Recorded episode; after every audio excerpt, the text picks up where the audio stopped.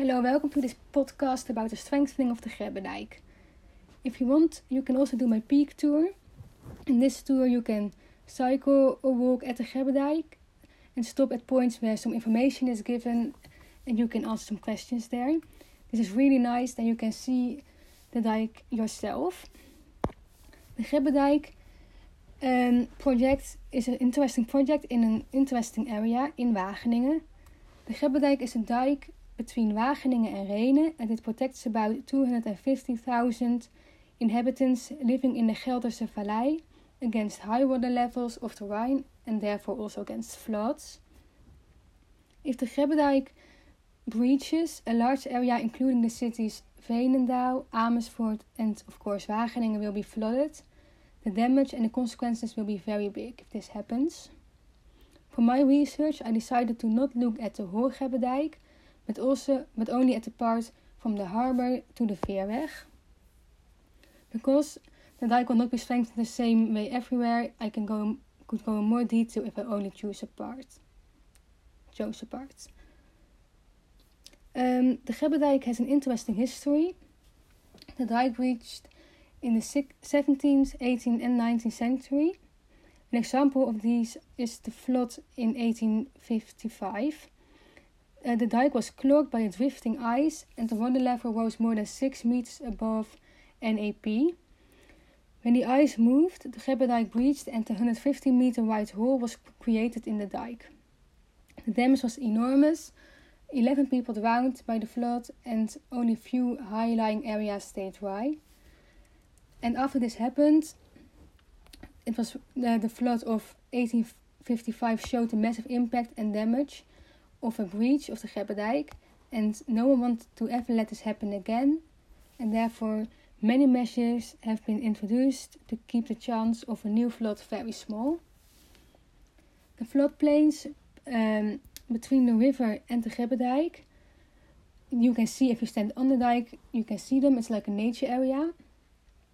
Are used for multiple purposes. The floodplain area floods with uh, river water when the Rhine water level is high, and then the water can be retained without harmful consequences. And together with the Grebbedijk itself, this ensures the safety of the Rhine and the water management in Wageningen. In the floodplains, also a lot of animals live. There are many different uh, bird species and insects, and also bats and beavers can be found there. In total, there live about a hundred, a thousand animal species. Um, I really wanted to know uh, why the dike was going to be strengthened and how this is going to be going to be. Uh, the reason why is because until recently there were only a few safety requirements for dikes in the Netherlands, and these requirements only included the strength of the dike. So if the dike was too weak physically, it had to be reinforced. But now with the new uh, safety requirements, also the a dike is assessed for the possible damage that will occur when the dike breaches. Uh, so right now the dike is strong and safe, but if the if it breaks through, then the consequences will be huge, and that is that is why the Grebbedijk has to be strengthened. The project of this reinforcement has already been started. Plans and ideas are all considered, and a preferred alternative has come about. And um, in these plans, also these also include measures for nature, recreation, and traffic, for example. Um, many stakeholders were involved in the in this project. The most important are uh, residents, because of course they want to live in a safe area, and therefore the dike has to be strong and safe. But they also want that for rec- for recreation, like walking or cycling or swimming. So they also want to uh, have that.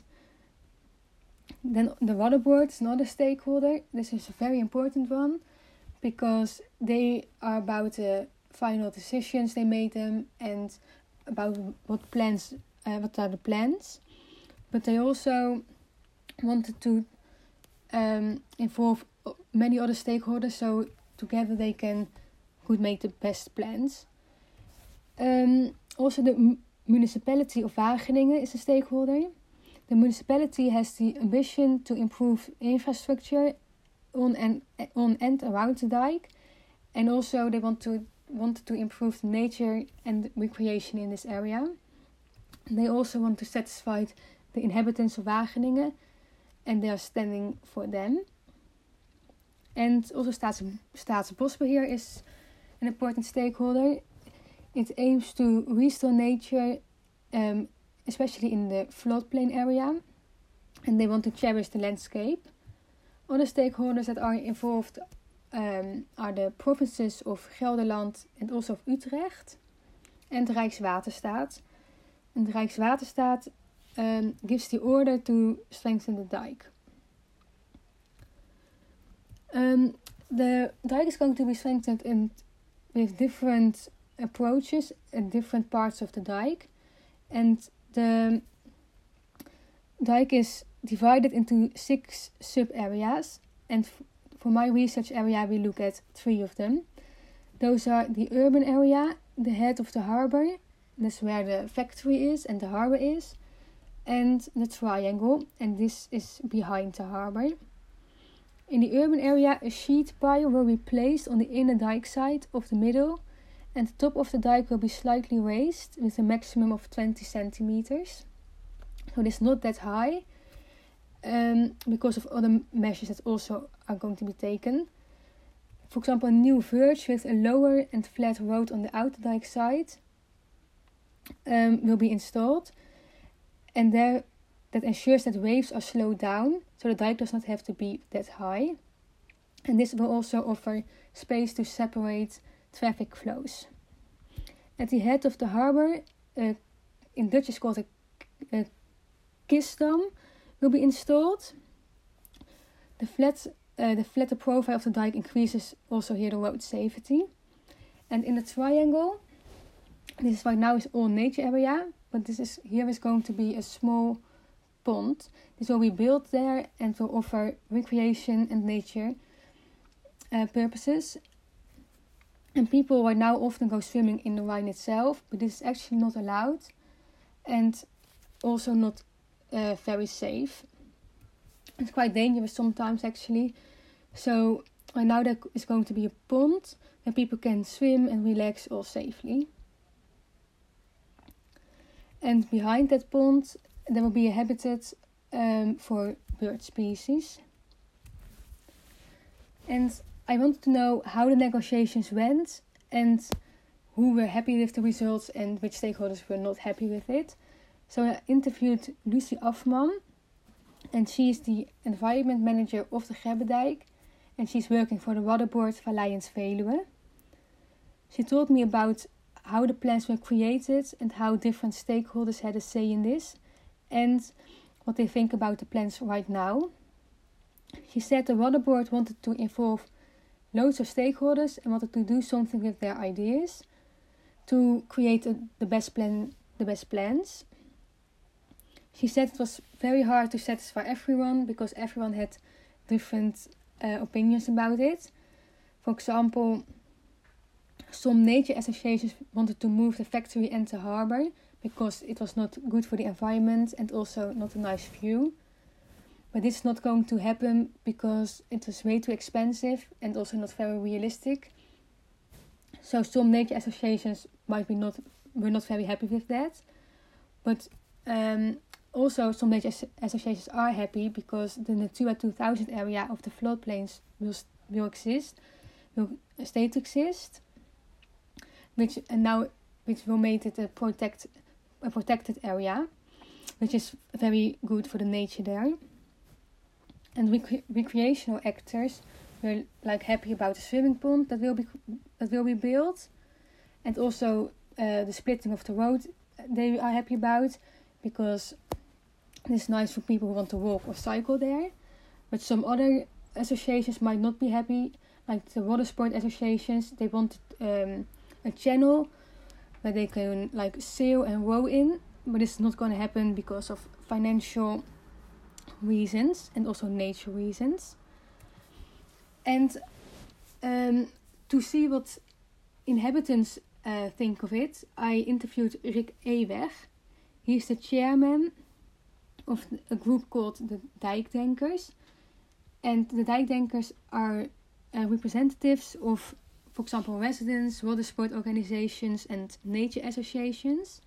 And he told me that they do not have like one opinion uh, what they want about what they want in the project, but they have all different opinions because some people want some nature um, improvement, some people want recreation, but they felt like as like a resident group, they were um, very included in the project, and all the stakeholders listened to them, and and they were very involved. And they also understand that's hard to that it was hard to satisfy everyone, but they did think the negotiations went very well, and that all stakeholders um, had a say in it.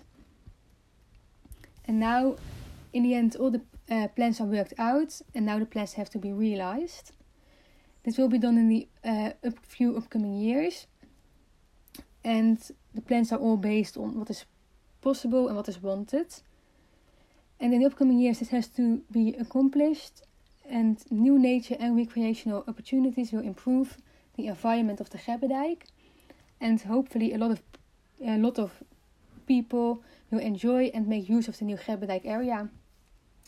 Uh, thank you for listening to this podcast.